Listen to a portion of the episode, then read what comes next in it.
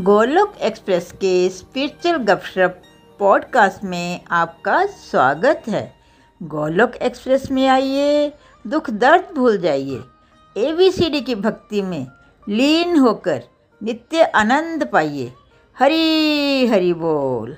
जय श्री कृष्ण चैतन्य प्रभु नित्यानंद, श्री अद्वैत गदाधार श्री वासदी गौर भक्त वृंदा। Hare Krishna Hare Krishna, Krishna Krishna, Hare Hare. Hare Ram Hare Ram Ram Ram, Hare Hare. Busy to the body free as soul Hari Hari बोल, हरि हरि बोल। श्री श्री व्यस्त आत्मा श्री मस्त हरि नाम जपते हुए transform the world by transforming yourself जय श्री कृष्णा। न शस्त्र पर, न शास्त्र पर, न धन पर, न ही किसी युक्ति पर, मेरा जीवन तो आश्रित है प्रभु। केवल केवल आपकी कृपा शक्ति पर। गोलोक एक्सप्रेस में आइए, दुख दर्द भूल जाइए एबीसीडी की भक्ति में लीन होके नित्य आनंद पाइए। हरी, हरि बोल एवरीवन जय श्री राम, जय Shri Radhe Krishna. Happy Navratra once again जय माता दी। आज माता रानी के, दुर्गा माता के एट्थ फॉर्म जो है, महागौरी, उनका स्पेशल डे है। तो उसके लिए माता रानी का बहुत बहुत बहुत हम जितना भी आभार व्यक्त करें, माता रानी की जितना कृपा का गुणगान करें, उतना ही कम है। और ये माता रानी की अष्टमी पे ये कृपा हुई है कि आज हम रामनवमी का स्पेशल सत्संग आप सबके साथ अभी शेयर कर रहे हैं। कल, देखिए, बहुत ही प्यारा दिन है रामनवमी का भी दिन है और माता रानी की नाइन्थ जो फॉर्म है, सिद्धि धात्री, उनकी भी उपासना का दिन है है ना? तो पहले तो हम समझते हैं कि रामनवमी क्या होती है। आज हम डिस्कशन करेंगे कि रामनवमी के डीपर मीनिंग्स क्या है स्पिरिचुअल सिग्निफिकेंस क्या है, भगवान श्री राम के बेसिकली अवतार में जो उनकी लीलाएँ हुई, उसमें से कुछ की लर्निंग जो मेरे हृदय के बहुत बहुत नज़दीक हैं, वो आपके साथ शेयर करूँगा। तो आमतौर पे रामनवमी को लोग कह देते हैं कि भगवान जी का जन्म हुआ था इस दिन बट क्या भगवान जन्म लेते हैं या भगवान अवतरित होते हैं या प्रकाट्य दिवस होता है भगवान का? देखिए, जन्म जब शब्द हम यूज़ करते हैं ना तो वो बद्ध जीव के लिए होता है। जैसे हम जैसे फंसे हुए लोगों के लिए। जन्म, मृत्यु, बुढ़ापा, बीमारी। ठीक है? जैसे जेल में जो कैदी होते हैं, उनकी एक पुनिशमेंट होती है मे बी ट्वेंटी ईयर्स की। वो फंसे हुए होते हैं वहाँ। वो अपनी स्वीट विल से आना और जाना नहीं कर सकते। वो फंसे हुए हैं, वो कैदी हैं। तो वैसे ही हम लोग बद्ध जीव हैं। हम जन्म लेते हैं, फिर मृत्यु, बुढ़ापा, बीमारी, उसमें फंसे हुए हैं हम। जबकि वही जेल में अगर चीफ मिनिस्टर आना चाहे या प्राइम मिनिस्टर आना चाहे, वो कभी भी आ सकते हैं और कभी भी जा सकते हैं, है ना? तो वैसे ही भगवान है, उन्हीं का सारा ब्रह्मांड है, वो हम पे कृपा करते हैं, उन्होंने हमें कुछ सिखाना होता है तो उसके लिए क्या करते हैं, वो अवतरित होते हैं। अवतरित का मतलब क्या है? अवतार का मतलब है नीचे आना, नीचे उतरना डिसेंट कहते हैं उसको। तो भगवान तो अपने धाम में है, ठीक है? लेकिन वो वहाँ से नीचे आते हैं, इसलिए उसको अवतार कहते हैं, या उसको प्रकाट्य दिवस कहते हैं कि वो प्रकट हुए। देखिए, वैसे तो भगवान हर जगह होते हैं। जैसे मान लीजिए, क्या लकड़ियों में आग है? आग तो है, लेकिन वो दिख रही है आपको? या आपको अगर ठंड लग रही हो तो लकड़ी आसपास रख लो तो क्या गर्म हो जाओगे आप? गर्म नहीं होगे। जब तक उसको इग्नाइट नहीं करोगे, उसमें से अग्नि नहीं जलेगी, तब तक आप उसको वार्म को एक्सपीरियंस नहीं कर सकते, है ना? तो वैसे भगवान हर जगह है उस तरह से तो बट फिर भगवान का स्वरूप का अनुभव तब होता है जब हम भक्ति का, को इग्नाइट करते हैं अपने अंदर। तो भगवान अवतरित होते हैं, पहली लर्निंग हमने ये लेनी है। तो कल क्या है? भगवान श्री राम का अवतरण दिवस है, प्रकाट्य दिवस है। तो अब अगला क्वेश्चन ये आता है, भाई भगवान अवतार लेते क्यों हैं? उनको क्या बड़ी अवतार लेने की? देखिए इसका आंसर भगवान ने भागवत गीता के फोर्थ चैप्टर में श्लोक नंबर सात और आठ में हमारे साथ शेयर किया कि जब जब क्या हो जाता है? बहुत ज़्यादा अधर्म फैल जाता है। तो धर्म की रक्षा करने के लिए भक्तों का उद्धार करने के लिए और दुष्टों का संहार करने के लिए मैं युग युग में अलग अलग युग में अलग अलग रूप में आता रहता हूँ। तो भगवान सतयुग में आए थे नर नारायण की रूप की ऋषि में नर नर, नर नारायण ऋषि के रूप में सॉरी और त्रेता युग में भगवान आए श्री राम लक्ष्मण जी के रूप में, है ना? तो क्या करने आए? धर्म की स्थापना करने के लिए और भक्तों का उद्धार करने के लिए और अधर्म का नाश करने के लिए। तो जब भगवान श्री राम आते हैं, कौशल्या, उनको कौशल्य नंदन भी कहते हैं, दर्शन नंदन भी कहते हैं, क्योंकि कौशल्या कौशल्या माता है उनकी। तो जब भगवान का अवतार होने का समय हो रहा है तो ना आसपास बड़ा आनंद का माहौल बन जाता है, सुख, शांति और सारे लग्न जो होते हैं बेसिकली तिथियाँ, ग्रह, सब कुछ ठीक होना शुरू हो जाते हैं। मतलब जब भगवान आपके जीवन में आएँगे ना, जैसे हम लोग बड़ा वहम करते हैं, ये तिथि अच्छी नहीं है, ये ग्रह अच्छा नहीं है पर जब भगवान आते हैं तो क्या होता है? सब कुछ सही हो जाता है। इसमें एक एग्ज़ाम्पल से समझने की कोशिश कीजिए। मान लीजिए आप घर को बड़ा गंदा करके रखते हो। लेकिन अगर आपको पता चल जाए कि आपके घर में मोदी जी ने आना है तो क्या उस दिन आप परफेक्ट कर दोगे सब कुछ? जैसे कंपनी में सब कुछ ऑर्गेनाइज नहीं है बट अगर पता चल जाए कि भाई कंपनी का बॉस आने वाला है तो सब कुछ ट्रैक पे आ जाएगा। वैसे जो भगवान जी हैं, भगवान श्री राम, वो ब्रह्मांड के स्वामी हैं तो जो भगवान श्री राम आते हैं, सब कुछ परफेक्ट हो जाता है। तो ये जो ग्रह वगैरह होते हैं ना डिफरेंट देवी देवता होते हैं डिफरेंट ग्रह होते हैं, ग्रह चक्कर होते हैं। ये तब तक आपको अफेक्ट करते हैं जब तक भगवान की शरण में नहीं होते आप। है ना? तो हम क्या करते हैं? हम शॉर्टकट ढूंढते हैं टेम्पररी सोल्यूशन सफरिंग के। अच्छा मैं ये अंगूठी पहन लेता हूँ, क्या बता रहा वो ग्रह ठीक हो जाए, मेरा वो ग्रह ठीक हो जाए। मुझे इस तिथि में ये करना चाहिए, उस तिथि में ये नहीं करना चाहिए। ठीक है? लेकिन ये सब बातें तभी तक ठीक है जब तक आपको भगवत ज्ञान नहीं हुआ, जब आपको भगवान का ज्ञान हो जाता है, भगवान श्री राम आपके जीवन में, भगवान श्री कृष्ण आपके जीवन में आ जाते हैं तो सारी तिथियाँ सारे ग्रह जो हैं, भगवान के अनुग्रह से सारे ग्रह जो है, वो ठीक हो जाते हैं आपके।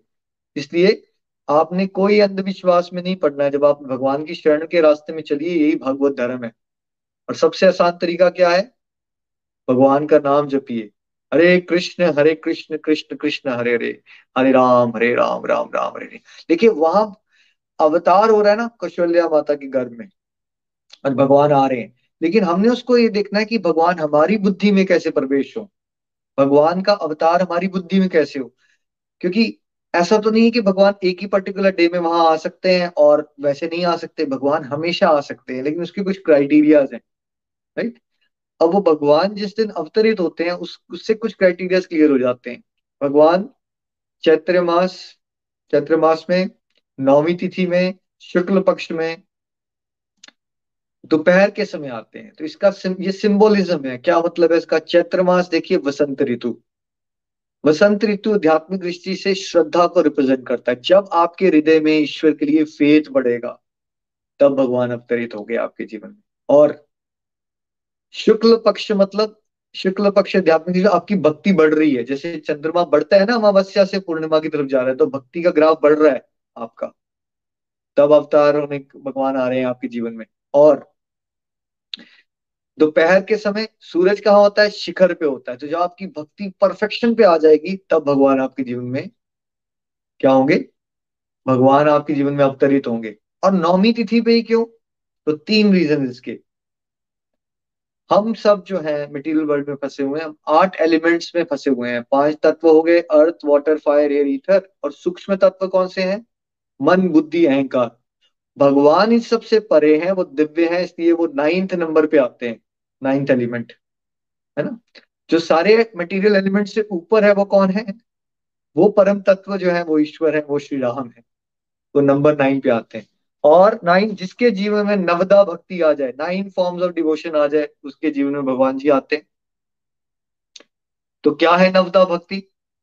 श्रवणम, कीर्तनम, स्मरणम पाद सेवनम अर्चनम, वंदनम, दास्यम, साख्यम आत्मा निवेदनम सिंपल शब्दों में पहला पॉइंट श्रवण। भगवान की बातें सुनो, सत्संग करो।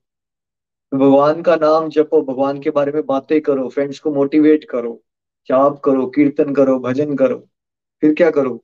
ये दोनों चीज़ें कर रहे हो, फिर स्मरण हो जाएगा। भगवान को याद करना शुरू कर दोगे। जो, क्योंकि जो चीज़ों को आप सुनते हो, जिसके बारे में आप बातें करते हो, जो जपते हो, वही फिर आप याद करते हो।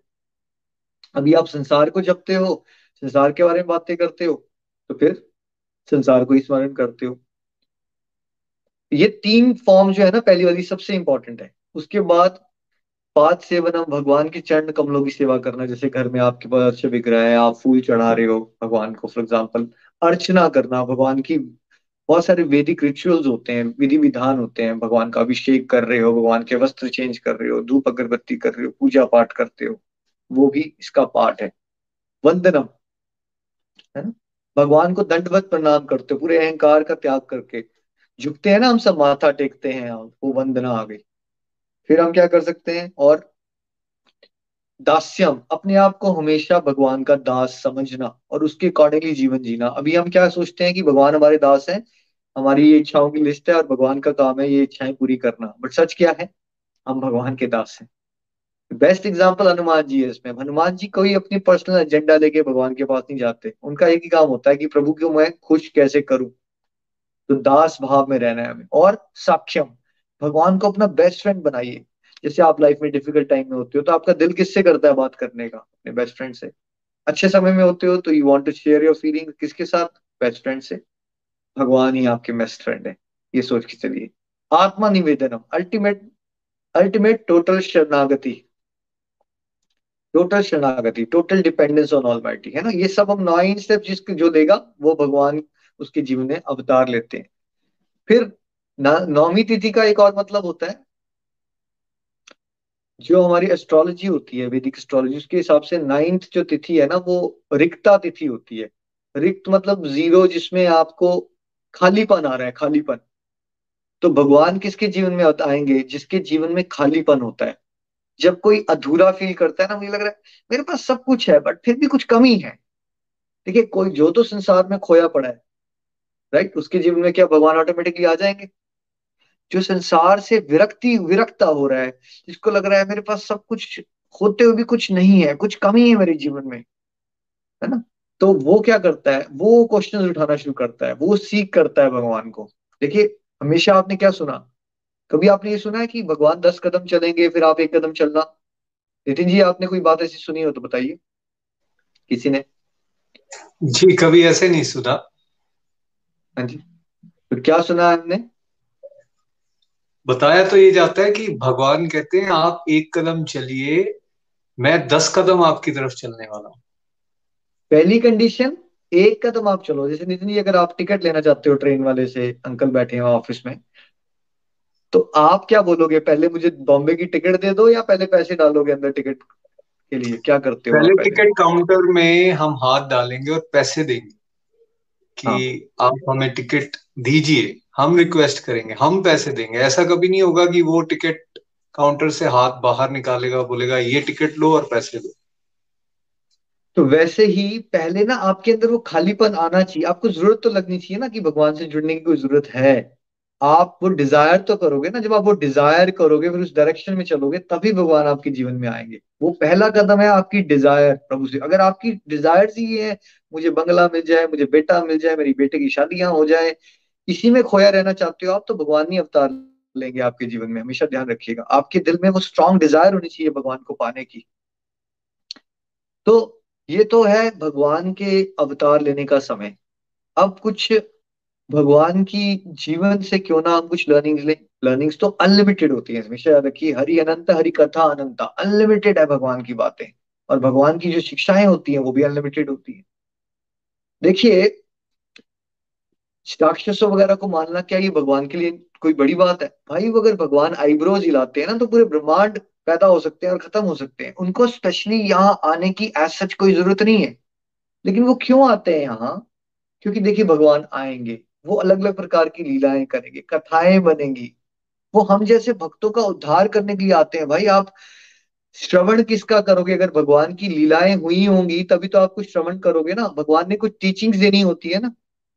तो ये मत सोचिए कि रावण का वध करने आ गए भगवान। ये बड़ी सिंपलिस्टिक ओपिनियन है। भगवान को किसी का वध करने के लिए नीचे नहीं आना पड़ेगा। बट भगवान ने बड़ी इंटरेस्टिंग सी स्टोरीज बनाते हैं भगवान। अलग अलग एक्शन लेते हैं कि अच्छा और उसके अंदर बड़ी डीपर मीनिंग्स होते हैं। ताकि देखो, कितने सालों के बाद भी हम भगवान की फिर लीलाओं के ऊपर चर्चा कर रहे हैं तो हमें टॉपिक मिलेगा। देखो, भक्ति का मतलब क्या है कि मन जो है प्रभु के साथ अटैच हो। अब ये बताइए, अगर भगवान का आपने बचपन से कभी महाभारत भी नहीं देखी होती, रामायण भी नहीं देखी होती, कोई रामायण का पाठ नहीं होता कुछ भगवत गीता नहीं होती, क्या नितिन जी आपका मन भगवान से अटैच हो सकता था? अगर कोई भगवान की लीला ही नहीं होती तो क्या लगता है आपको? नहीं, बहुत मुश्किल है बिकॉज़ देखिए, वो सारी हमने देखी हुई है ना, या दादाजी से दादी जी से सुनी है माता पिता से सुनी है वो कथाएँ, या उसको टीवी पे हमने पिक्चराइजेशन देखी है। यहाँ रामलीला हुआ करती थी तो लीला देखते थे ना हम लोग जाके तो वो सारे पिक्चर बिल्कुल हमारे सामने होती है। अदरवाइज़ वो ना सुना हो तो फिर याद रख पाना बहुत मुश्किल है। अब भगवान तो हमारे परम पिता है ना भाई वो हमें करुणा करना चाहते हैं। उनको पता है हमारा संसार में मन लगा हुआ है सबका तो उनको कुछ रोल प्लेस करते हैं वो उनको लीलाएँ कहते हैं ताकि वो लीलाएँ इतनी अट्रैक्टिव होती हैं देखिए, आज भी वर्ल्ड में, हमारे इंडिया में टीआरपी रेटिंग्स रामायण और महाभारत की टॉप पे जाती है। वो इतनी इंटरेस्टिंग स्टोरीज होती है भगवान की, कि वो ऐसे ऐसे मसालेदार तरह से भगवान ने बनाई है कि उसमें हमारा दिल धीरे धीरे धीरे कब हमारे को भगवान से अटैचमेंट हो जाती है हमें पता नहीं चलता। तो वो भगवान का कृपा करने का तरीका है। अदरवाइज़ देखिए, उनको स्पेशली किसी राक्षस को मारने आने की ज़रूरत नहीं है यहाँ पे। वो आते हैं, हमें शिक्षाएँ देते हैं और लीलाएँ क्रिएट करते हैं ताकि जो हमारा मन है उसका स्मरण कर सके और हमारा जो है लगाव संसार से घटे और भगवान से लगे। तो भगवान श्री राम के जीवन में से हम क्या क्या सीख सकते हैं? पहले आइए जानते हैं कि भगवान श्री राम तो ब्रह्मांड के स्वामी तो उनकी वर्ल्डली लाइफ तो नितिन जी बड़ी कंफर्टेबल बना ली होगी उन्होंने। कंफर्ट सी कंफर्ट्स होंगे उनके जीवन में मुझे तो लगता है। आपको क्या याद आ रहा है उनकी लाइफ में कंफर्ट सी कंफर्ट से या बॉडी लेवल पे डिस्कम्फर्ट सी डिस्कम्फर्ट से किसी ने ध्यान से रामलीला को देखा हो कथा को सुना हो तो वो ये पाएगा कि बचपन से ही दुख आना शुरू हो गए अलग अलग तरह के चैलेंजेस आना शुरू हो गए हैं। चाहे वो राक्षसों से डील करना हो चाहे वो वनवास चले जाना हो या फिर आगे उनका सीता माता से बिछड़ जाना हो सारी की सारी अगर आप लाइफ देखेंगे तो सफरिंग्स ही सफरिंग्स आ रही हैं। इवन राजेश अभिषेक के बाद भी माता सीता से फिर से अलग हो जाना हो। तो दुख आ तो रहे हैं। ब्रह्मांड के स्वामी है वो इतना अपनी जो ये जो स्टोरी बना रहे हैं अपनी रामायण वो तो बड़ी कंफर्टेबल भी बना सकते हैं। वाई इज़ ही चूजिंग ये इतनी sufferings and sufferings and sufferings वो मुझे और आपको क्या मैसेज देना चाहते हैं? क्या मैसेज देना चाहते हैं? हमें मैसेज देना चाहते हैं कि भाई जिसने भी ह्यूमन फॉर्म लिया है वो इस बात को समझे कि उसको सफरिंग आनी ही आनी। ये दुखालय है क्योंकि देखिए अगर शास्त्र कहते हैं, ये दुखालय है लेकिन भगवान जब आते हैं बड़ा एंजॉय करके चले जाते हैं। तो आप बोले, ये तो फेयर नहीं हुआ यार। अपने आप तो मौजे लूट रहे हो। हमें तो फंसा दिया आपने राइट नहीं, भगवान भी जब यहाँ अवतार ले तो ह्यूमन फॉर्म ऑफ़ लाइफ में आए ना तो वो क्या करके बता रहे हैं आपको? क्या नितिन जी, आप किसी को जानते हो जिनकी लाइफ में ऐसी सफरिंग आ रही हो, जो भगवान श्री राम के जीवन में आ रही है कि राजा बनने लगे थे और मदर जो सबसे ज़्यादा प्यार किया करती थी सौतेली माता थी बट सबसे ज़्यादा प्यार करती थी कगई इनको और झटके से वो अगेंस्ट हो जाती है और कहती है कि आप बनवास ले लो चौदह साल जंगलों में रहना पड़ जाता है। राइट एक्सट्रीम लेवल पे आ रही हैं। सफरिंग्स जो आती है ना एक्सट्रीम लेवल पे भगवान के केस में आ रही हैं। हम इंसान उस उसको बिल्कुल कंपेयर नहीं कर सकते हमारे साथ अपने साथ।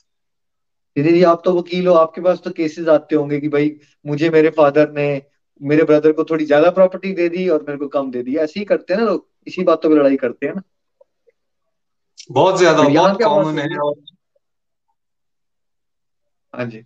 यहाँ क्या बात हो रही है? उसकी ग्रेविटी समझने की कोशिश करें। यहाँ ये बात हो रही है कि श्री राम को सीता माता लक्ष्मण जी को सबको वनवास हो गया है भाई चौदह साल का वनवास। जिसने राजा बनना है वो एक क्षण में उसको जंगल में जाना पड़ जाता है और वहाँ जाके क्या करना है? मौजे लेनी है? नहीं वहाँ भी राक्षसों से लड़ना ही है। और फिर जो है वाइफ की किडनैपिंग हो जाती है। और पूरा जीवन संघर्ष ही संघर्ष है। संघर्ष ही संघर्ष है। संघर्ष के अलावा कुछ है ही नहीं। इससे क्या पता चलता है आपको? पहली लर्निंग आप यहाँ आए हो तो कबीर जी ने इसको एक और तरह से बताया। देधार का दंड है, सबका को ज्ञानी भुगते ज्ञान से, अज्ञानी भुगते रोए। जिसने शरीर धारण कर लिया, उसको डंडे तो पड़ते ही पड़ते हैं सफरिंग्स के। जो ज्ञानी है, वो उसको ज्ञान से भुगतता है। उसको समझ आ जाती है कि यार, शरीर लिया है, इसमें कोई हैरान वाली बात नहीं है, सबको आती है सफरिंग भगवान जब अवतार लेते हैं, अब भगवान का चाहे कृष्ण श्री कृष्ण लीला है देख लो आप, जेल में पैदा हो रहे हैं भगवान सफरिंग ही सफरिंग से मामा जी उनका वध करना चाहते हैं तो यहाँ पे भगवान श्री राम देख लो सफरिंग ही सफरिंग दिख रही है ना? तो आप जब भगवान के पास जाते हो, अपनी प्रॉब्लम्स के लिए रोने लेके, आप थोड़ा सा ये सोचा करो कि अब इससे ऊपर उठना है हमें, कि प्रॉब्लम्स आएँगी, है ना? लेकिन भगवान के चरित्र से हमने क्या सीखा? जब वो राजा बनने वाले थे, या जब उनको वनवास मिल गया, दोनों ही केस में उनमें चेहरे में क्या था? एक प्यारी सी, क्या था? सब लोग स्माइल करके दिखाए मुझे। एक प्यारी सी स्माइल संभाव का अटमोस्ट एग्ज़ाम्पल दिया आपको बेस्ट एग्ज़ाम्पल दिया श्री राम ने यहाँ पे। क्या होता है? राजा बन रहे हो, या जंगल जा रहे हो? सक्सेस मिल रही है, या फेलियर मिल रहा है? दोनों में ही कामनेस है टोटल कामनेस इक्वी पॉइज होना। ये हमने श्री राम के चित्र से सीखा। और देखिए किसी से घृणा नहीं है। क्या उन्होंने ककई जी के बारे में कुछ ना कुछ बोलना शुरू कर दिया या मंत्रा के बारे में कुछ बोलना शुरू कर दिया? नितिन जी को याद आ रहा है आपको सीन रामायण का जब राम भगवान छिड़ गए हो। अच्छा पहले तो बड़ा प्यार करती थी मेरे साथ अब तो मेरे साथ ऐसा कर दिया। पीछे से कुछ बोलना शुरू हो गए हो। जी बिल्कुल ऐसा नहीं है। पर इनफैक्ट जब लक्ष्मण जी भी बोलने लगते हैं कुछ तो वो उनको वहाँ पे कंडेम करते हैं और रोकते हैं कि नहीं वो हमारी माता हैं। और हमें इस तरह से बिल्कुल बात नहीं करनी चाहिए। तो खुद तो बात करने से दूर, इनफैक्ट जो कोई कर भी रहा है, उसको भी वो रोक रहे हैं। उनको भी रोक रहे हैं, है ना? देखिए, अब भगवान हमें क्या बताते हैं? अयोध्या से क्यों जा रहे हैं वो? अब एक बात बताइए, अगर भगवान श्री राम ने रावण का वध करना है और इतने सारे भक्तों का उद्धार करना है तो किसी को विलन बनना पड़ेगा या नहीं बनना पड़ेगा? ऐसे ही हो जाएगा वो। अगर उनको राज्यभिषेक मिल ही जाता वो जंगल नहीं जाते, सीता माता का अपहरण नहीं होता तो रावण का वध कैसे होता? तो हमेशा याद रखिए, जब भी कुछ जीवन में हो रहा होता है ना, उसके बीच में कुछ लोग पॉजिटिव लोग मिलेंगे आपको और कुछ लोग नेगेटिव लोग मिलेंगे but every one has a role to play in our life आज जहाँ भी मैं पहुँचा हूँ फॉर एग्ज़ाम्पल वो एक्सीडेंट आया मेरे जीवन में 2007 में, वो बड़ा नेगेटिव था बट उसने मेरे जीवन को कितना ब्यूटीफुल शेप दिया। तो लाइफ में जो भी हो रहा है ना, उसको भगवान की नियति के रूप में देखा करो। तो फिर क्या होगा? आप एजिटेट नहीं हो जाओगे। और दूसरा देखिए, भगवान साथ साथ में आध्यात्मिक दृष्टि दिखाएँगे अब आपको। जो भगवान के फादर हैं, है ना? दशरथ जी, वो भगवान से बड़े अटैच्ड हैं, लेकिन उनकी ना इच्छाएँ नहीं खत्म हो रही। तो वो कह रहे हैं, एक बार बस राम जो है, राजा बन जाए। अब अगर मान लीजिए वो राजा बन जाते तो क्या सोचते हो? पता है? नेक्स्ट जब आपकी एक संसारिक कामना नितिन जी पूरी हो जाती है तो फिर क्या हो जाता है? इंसान संतुष्ट हो जाता है या कुछ और मांगना शुरू कर देता है? फिर क्या मांगते हैं नेक्स्ट जी बिल्कुल फिर नेक्स्ट आ जाता उनको लगता कि अब मैं इनका मैरिड तो है ही है ये तो अब मैं देखना चाहता हूँ अपना एक पोता नेक्स्ट जनरेशन पोता। फिर ऐसे हो जाता तो भगवान ने कहा ये तो ऐसे तो जीव की जो है इच्छाएँ खत्म नहीं होगी। तो प्रतिकूल कृपा दिखाई भगवान ने। प्रतिकूल कृपा क्या होती है कि वो जो चाहते थे उससे ऑपोजिट हो गई बात। जो उनका मन चाहता है सॉरी दशरथ जी का, कि ये राजा बने तो भगवान ने क्या कहा, कि लाखों करोड़ों जन्मों से आप लोग मांगी जा रहे हो, अब सुधरोगे नहीं। ऐसा करता हूँ, इसकी विपरीत परिस्थिति क्रिएट करता हूँ। अब देखिए, संसारिक दृष्टि से जो दशरथ जी के साथ हो रहा है नितिन जी, वो अच्छा है या बुरा? संसारिक दृष्टि से देखा जाए तो बुरा हो रहा है। लेकिन उसमें अगर ध्यान से समझा जाए तो अब भगवान राम के प्रति जो उनकी अटैचमेंट है वो बढ़ गई है। वो राम राम राम करते जा रहे हैं और ऐसे ही अंत में उन्होंने शरीर छोड़ा। आध्यात्मिक दृष्टि से उनको बेस्ट मिल गया बट संसारिक दृष्टि से नुकसान हो रहा है। तो देखिए, कैसे संसारिक दृष्टि से कितना बुरा हो रहा है? वाइफ टॉर्चर कर रही है, वो दुख से विलप रहे हैं। लेकिन आध्यात्मिक दृष्टि से उनका कितना डीप अटैचमेंट भगवान जी से हो गई है और जो अल्टीमेट बेस्ट पॉसिबल शरीर छोड़ना हो सकता है कि प्रभु को याद करते करते वो परम गंतव्य को प्राप्त कर जाते हैं। तो हमेशा भौतिक दृष्टि अलग होती है और आध्यात्मिक दृष्टि अलग होती है। अभी तक हम संसार में दुखी क्यों है सब लोग? क्योंकि हमारी दृष्टि कौन सी है नितिन जी? सब लोगों की। हम सबकी संसारिक है। हम फ़ायदा, नुकसान जो है वो संसारिक दृष्टि से देखते हैं। पैसा प्रॉपर्टी पोस्ट छिन जाना, आ जाना, इसको नुकसान देखते हैं। लेकिन इसको चेंज करने की आई थिंक ज़रूरत है। हम है ना? तो भौतिक दृष्टि से दर्शन जी के साथ बुरा हो रहा है, आध्यात्मिक दृष्टि के साथ अच्छा हो रहा है बिकॉज़ परम गंतव्य को उन्होंने प्राप्त कर लिया अल्टीमेटली अब देखिए भगवान जी की लर्निंग से आगे थोड़ा सा आगे चलते हैं। देखिए, बचपन से ही उनको गुरुकुल भेज दिया जाता है। वैसे वो राजा लोग हैं भाई। गुरुकुल में नितिन जी, वहाँ पे कोई बड़ी कंफर्टेबल लाइफ होती होगी या उनको नीचे वगैरह सोना होगा, जंगलों से लकड़ियाँ इकट्ठी करनी होगी? कैसी लाइफ होती है गुरुकुल में? नहीं, वो टफ लाइफ उनको एक लीड करनी पड़ती है, जहाँ उनको गुरु या गुरु की जो पत्नी है, उनकी सेवा करनी पड़ती है और लकड़ियाँ तक लेकर आनी पड़ती हैं। तो एक उन्होंने डिपिक्ट किया है अपनी लाइफ से कि जो हम बहुत ज़्यादा कंफर्ट से बहुत ज़्यादा अटैच्ड हो गए हैं, उससे बचने की ज़रूरत है। है ना? तो देखिए, वो भगवान के स्वामी है बट उन्होंने सुपर कंफर्टेबल लाइफ नहीं जी, और उनके माता पिता ने उनको पैम्परिंग नहीं की हर समय। उनको डिफिकल्टीज के लिए तैयार किया। वो गुरुकुल भी गए, उन्होंने लकड़ियाँ भी काटी, वो नीचे भी सोए। तो टफ लाइफ जी उन्होंने। टफ लाइफ जी। सेक्रीफाइस की लाइफ जी। ऑस्टेरिटी की लाइफ जी। तपस्या की लाइफ जी, जिससे चरित्र का निर्माण कैसे होता है? पैम्परिंग से कंफर्ट से एज पेरेंट्स आप हर समय बच्चों को हर चीज़ देते रहोगे, तब आपके बच्चों का चरित्र का निर्माण कर रहे हो, या भविष्य में आने वाले संघर्षों के लिए? भविष्य में आने वाले संघर्षों के लिए उनको तैयार कर रहे हो, उनकी लाइफ में, एक सर्टन लेवल का कंफर्ट भी ठीक है बट जहाँ जहाँ तक चैलेंजेस उनको फेस करना भी आप सिखा रहे हो, है ना? तो चैलेंजेस फेस करना भी उनको सिखाओ, इतना कंफर्टेबल मत कर दो कि जब रियल लाइफ के चैलेंज आए तो फिर वो डिप्रेशन में चले जाए है ना? तो आते ही जब वो आते हैं वापस गुरुकुल से तो विश्वामित्र मुनि जी आ जाते हैं उनको कि भाई मुझे लक्ष्मण और राम को दे दो बिकॉज़ uh, मैं यज्ञ कर रहा हूँ तो बड़े राक्षस आ रहे और राक्षसों का वध करना है। तो ये तो प्रभु श्री राम और लक्ष्मण जी कर सकते हैं। तो एनीवेज अब विश्वामित्र मुनि जी लक्ष्मण जी और राम जी को लेके जाते हैं। तो किस किस का वध होता है? ताड़का का वध होता है। और मारीची का वध होता है और सुबाहु का वध होता है। इतने बड़े महामुनि को भगवान की क्या ज़रूरत पड़ गई? राक्षसों को मारने की राक्षस कौन है? यज्ञ क्या है? यज्ञ होती है वो एक्टिविटी जो आप भगवान से जुड़ने के लिए करते हो। अल्टीमेटली भगवान को जुड़ने की एक्टिविटी जब आप करोगे तो बीच में कौन से राक्षस आएँगे? मतलब विघन आएँगे आपके जीवन में अलग अलग प्रकार के। एक विघन होता है ताड़का। ताड़का कौन सा विघन है? दुराशा। हम करते रहे होते हैं भक्ति लेकिन आशा किससे लगा रखी होती है? नितिन जी हम लोगों ने सबने। भगवान से वाइफ से बच्चों से सोसाइटी से पोजीशन से किससे लगाई होती है हमने? भगवान को छोड़ के बाकी सब जगह आशा लगा लेते हैं। इसीलिए इसको दुराशा बोला गया है। हाँ। तो ये जो दुराशा है ना इसका वध भगवान ने किया। यानी कि जब हम भक्ति करते रहेंगे हरिनाम करते रहेंगे एक स्टेज ऐसी आएगी कि भगवान फिर हमारी दुराशा का अंत करेंगे। और जो ताड़का का वध होता है ना तो उसके अंदर से जो उसकी आत्मा निकलती है वो भगवान में प्रवेश हो जाती है। इसका मतलब क्या है कि हमें सारी आशा आशा करना बुरी बात नहीं है बट आशा संसार से करोगे तो दुख मिलेगा। आशा कहाँ से करनी है हमें? भगवान से। ही हमें आशा करनी है। अब अगला सीन ये दिखाते हैं कि जो विश्वामित्र मुनि है ना वो उनको विद्या दे रहे हैं शस्त्र शस्त्र दे रहे हैं। तो बहुत सारे लोग कहते हैं कि महामुनि ने उनको अस्त्र शस्त्र विद्या दी देखिए, जिनकी सांसों में वेद हैं, उनको कौन विद्या दे सकता है?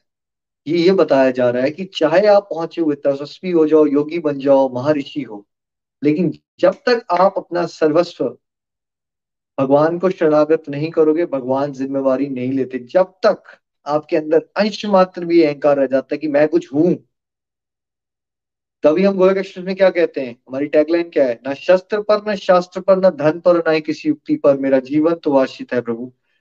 केवल केवल आपकी कृपा शक्ति पर। ये वाला भाव आया। तब क्या किया भगवान ने? तब मारीची जो कि हमारे मन के अंदर दोष है अलग अलग प्रकार के उसको दूर फेंका एक बार मार के।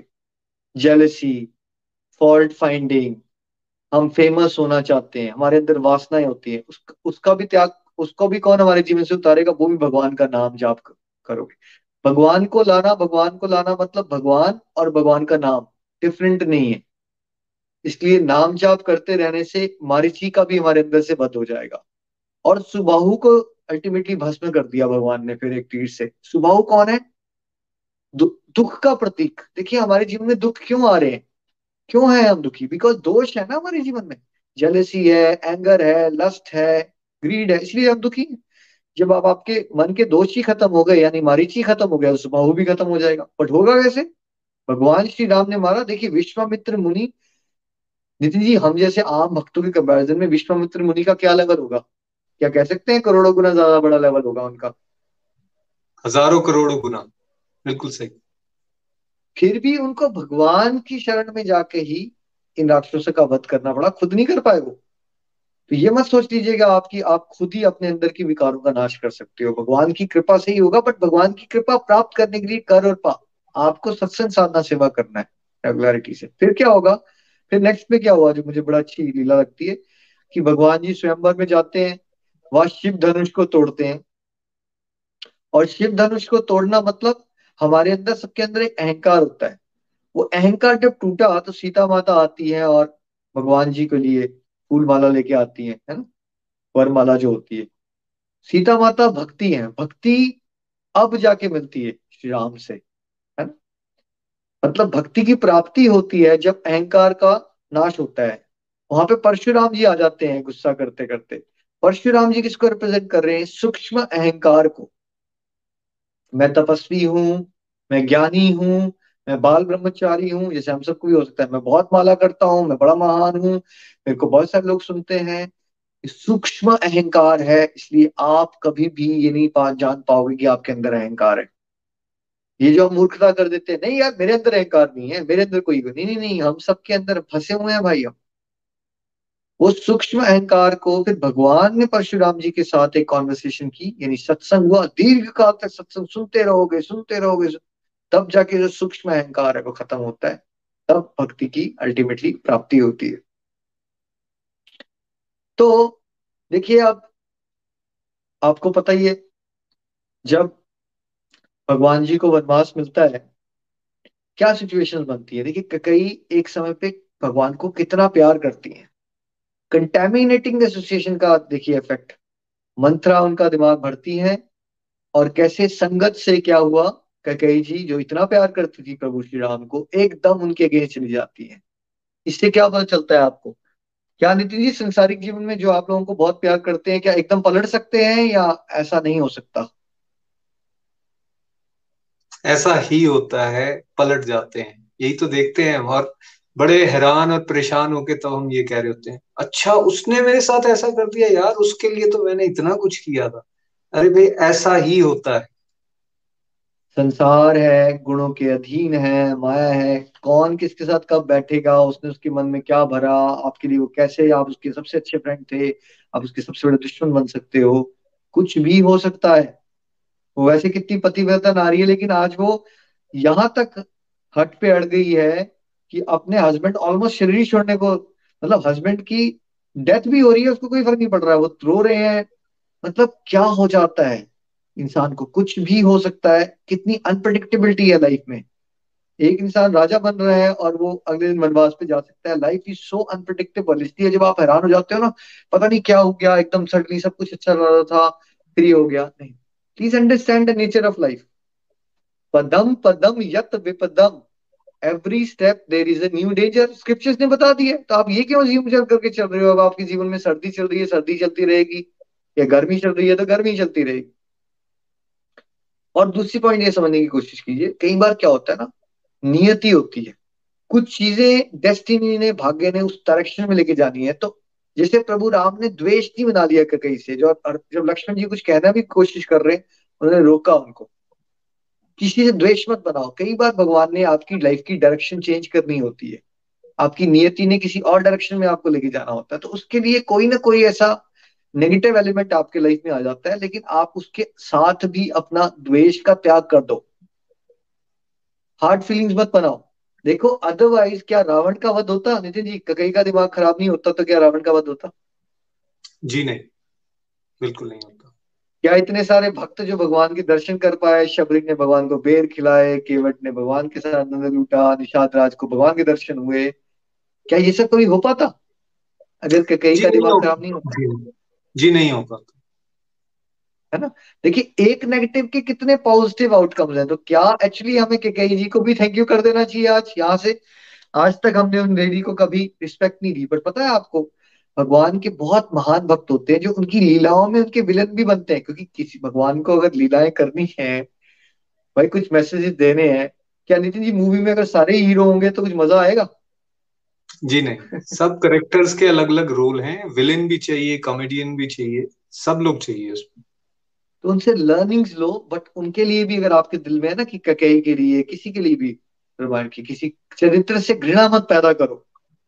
है ना? जब भगवान जी के साथ जो हो रहा है, उन्होंने घृणा नहीं पैदा की तो भाई मैं और आप कौन होते हैं? ककई जी से वो भगवान की बहुत अच्छी भक्त है। भगवान ने लीला करवाई है। किसी को तो एक नेगेटिव रोल करना है ना। बट वो नेगेटिव रोल उन्होंने किया तो देखिए फिर कितना कल्याण हुआ। बाद में। इस तरह से देखा करो। वैसे ही आपके जीवन में कुछ नेगेटिव होता है, हमेशा सोचा करो। एक दरवाज़ा भगवान ने बंद किया ना तो क्या पता आपका एक दोस्त आपको छोड़ गया तो भगवान ने आपको दस गुना और अच्छे फ्रेंड्स देने हैं। शायद इसलिए छूटे हैं वो आपके दोस्त। कई बार आप दुखी होके बैठ जाते हो, ये रिश्तेदार छूट गया, मेरे से वो हो गया। डोंट वरी अबाउट इट कोई रास्ता बंद हो रहा है, इसलिए हो रहा है, क्योंकि नियति ने कुछ बेटर देना है अब आपको। ऐसे सोच लिया करो, निराशा आएगी नहीं। और क्या हुआ?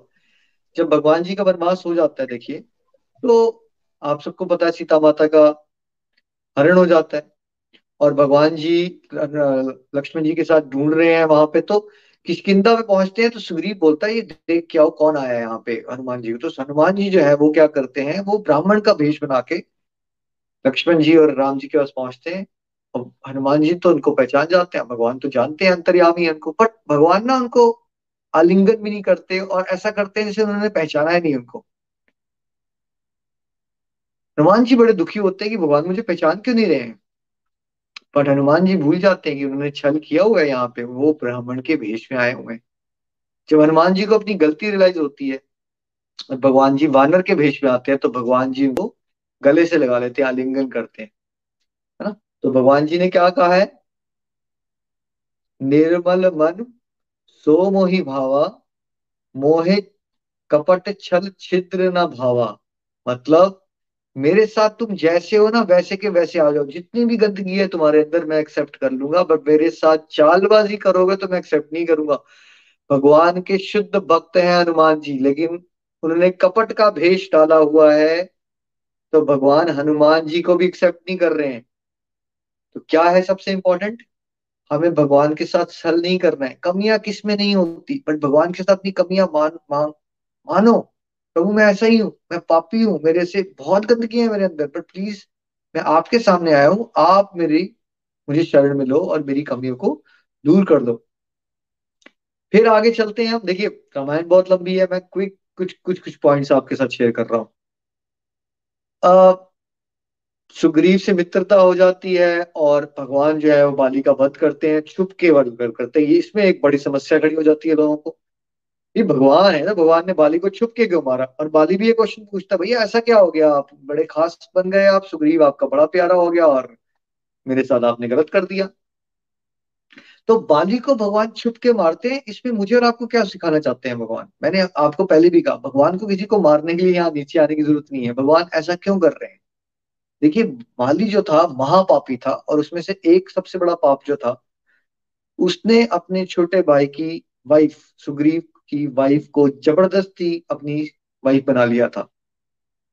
तो इतने अधर्मी लोग जो होते हैं ना समाज में, जब आप बहुत अधर्मी लेवल के लोगों से डील करते हो ना, कई बार उनको ठीक ट्रैक पे लाने के लिए आपको छल का उपयोग भी करना पड़ता है तो भी वो धर्म होता है। धर्म की रक्षा के लिए, देखो धर्म और धर्म की परिभाषा इतनी सिंपल नहीं होती कि स्ट्रेट फॉरवर्ड रहो तो धर्म है और टेढ़े मेढ़े हो जाओ तो अधर्म है। यही बात भगवान जी ने आपको वहाँ भी समझाई थी। भगवान जी ने भीम को क्या कहा था? नितिन जी जब दुर्योधन के साथ युद्ध हो रहा था कहा मारो इसको? तब उन्होंने कहा उसकी जंगा के नीचे मारो जो कि एज पर रूल्स वो करेक्ट नहीं था बट उन्होंने उसको वो रास्ता बताया क्योंकि वही जगह थी जहाँ मार के उसको मार जा सकता था। मार जा सकता था। अब बाली ने जब प्रश्न किया तो भगवान ने कहा बेटे अब तो सर को सारा धर्म याद आ रहा है। जब तू ऐसी ऐसी हरकतें कर रहा था और अपने छोटे भाई की जो वाइफ है, जो तेरी बेटी होनी चाहिए, उसके साथ तू ज़बरदस्ती शादी कर रहा, तब तक वो धर्म नहीं याद आया? तब तक वो धर्म नहीं याद आया? ठीक है? तो धर्म की परिभाषा ना लोग अपने ना कंफर्ट के हिसाब से, जो दुनिया का सबसे बड़ा चोर भी होगा ना, वो क्या चाहेगा कि जब वो चोरी करके आया ना नितिन जी, सामान लेके, वो ये चाहेगा कि उसके घर के बगल वाला चोर अगर उसके घर से चोरी कर ले तो क्या कहेगा वो? यार ये फेयर नहीं है। क्या कहेगा वो? ये फेयर नहीं ये है। फेयर नहीं है। चोरी कैसे कर ली तुमने? याद रखिए छल का उपयोग भी करना पड़ता है धर्म को जिताने के लिए। धर्म वो जो भगवान के नज़दीक लेके जाए। ठीक है? तो बाली का छुप के मारना हमें ये सिखाता है कि अगर आप समाज में जी रहे हो हर समय आप स्ट्रेट फॉरवर्ड रहोगे आप धर्म को नहीं जिता पाओगे। आपको कई बार मैनिपुलेट करना पड़ता है सिस्टम को। किसके लिए? धर्म की रक्षा के लिए। ये सीखिए इसमें से। देखिए अब हनुमान जी गए और पूरी वानर सेना गई सीता माता को ढूँढने के लिए और फाइनली नितिन जी सीता माता को खोजा किसने? हनुमान जी ने। हनुमान जी ने खोजा। अब हनुमान जी और पूरी सेना जब वापस आती है श्री राम जो है सभी को अप्रिशिएट कर रहे हैं सबकी प्रशंसा करी जा रहे हैं। तो एक वहाँ पे मंत्री ने पूछ लिया भगवान से भाई काम सारा मेहनत की भाई हनुमान ने और आप प्रशंसा दे रहे हो सबको। तो भगवान ने क्या कहा? प्रयास सभी ने किया। तो देखिए, भगवान एप्रिसिएशन मॉडल को फॉलो करते हैं। वो ये देखते हैं कि प्रशा, कौन प्रयास कर रहा है? यानी ईश्वर के रास्ते पे आप प्रयास कर रहे हो, लेकिन आपको कोई सफलता नहीं भी मिल रही। तब भी भगवान की नज़रों में क्या हुआ? तब भी भगवान की नज़रों में आप सफल ही हो रहे हो। और ऐसा ही एक प्रसंग अलग आता है जब जब पुल बन रहा होता है ना पुल तो हनुमान जी बड़ी बड़ी चट्टाने उठा रहे होते हैं और हनुमान जी के रास्ते में एक बार ग्लहरी आ जाती है, वो भी छोटी छोटी सी अपनी तरह से कुछ छोटे छोटे रॉक उठाने की कोशिश करी और हनुमान जी को देख के ना एक तरह से हँसी आ जाती है, स्मर्क नहीं होती, यार ये क्या कर रही है यहाँ पे, इसका क्या काम है? बट हनुमान जी का भाव पकड़ लेते हैं, राम, भगवान राम और भगवान राम हनुमान जी को बोलते हैं, हनुमान, ऐसा मत सोचो उसके बारे में, मैं उसकी सेवा से भी बहुत खुश हूँ, क्योंकि वो वो कर रही है जो वो कर सकती है। और मैं तुम्हारी सेवा से भी बहुत खुश हूँ, क्योंकि तुम वो कर रहे हो जो तुम कर सकते हो। भगवान की नज़रों में ऊंच नीच नहीं होता, छोटा बड़ा नहीं होता, छोटी सेवा, बड़ी सेवा नहीं होती। भगवान आपके प्रयास से ही खुश हो जाते हैं। और भेदभाव का तो कॉन्सेप्ट ही नहीं है भगवान के जीवन में, सोचिए। हम लोग यहाँ पे करते रहते हैं, ऊँची जाति, नीची जाति, ये अमीर, गरीब। भगवान ने किस किस को दोस्त बना लिया भाई?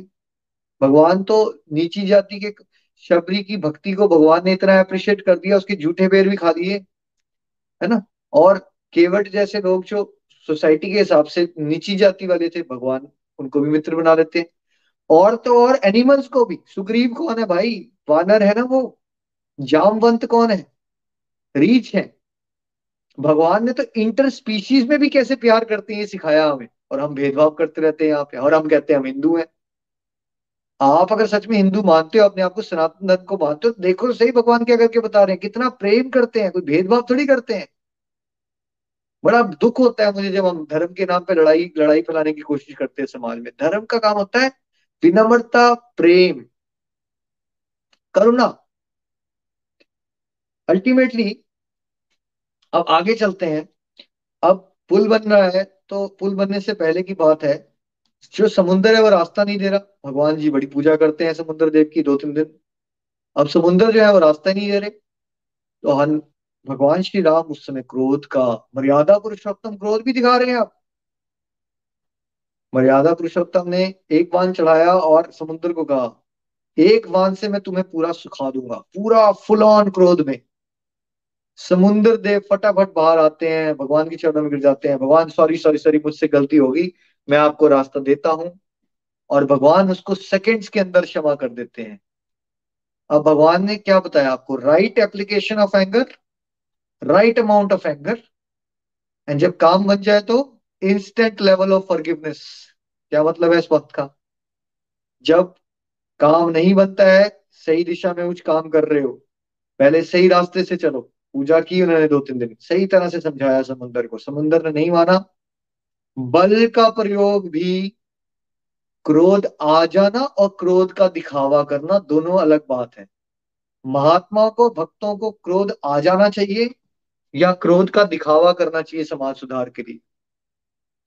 भाई, आप ट्रेन में बैठे हो, आप देख रहे हो चार लड़के लड़कियों को छेड़ रहे हैं तो आप बोल रहे हो, मैं भक्त आदमी, मैं क्रोध नहीं करूँगा। कीजिए ना क्रोध।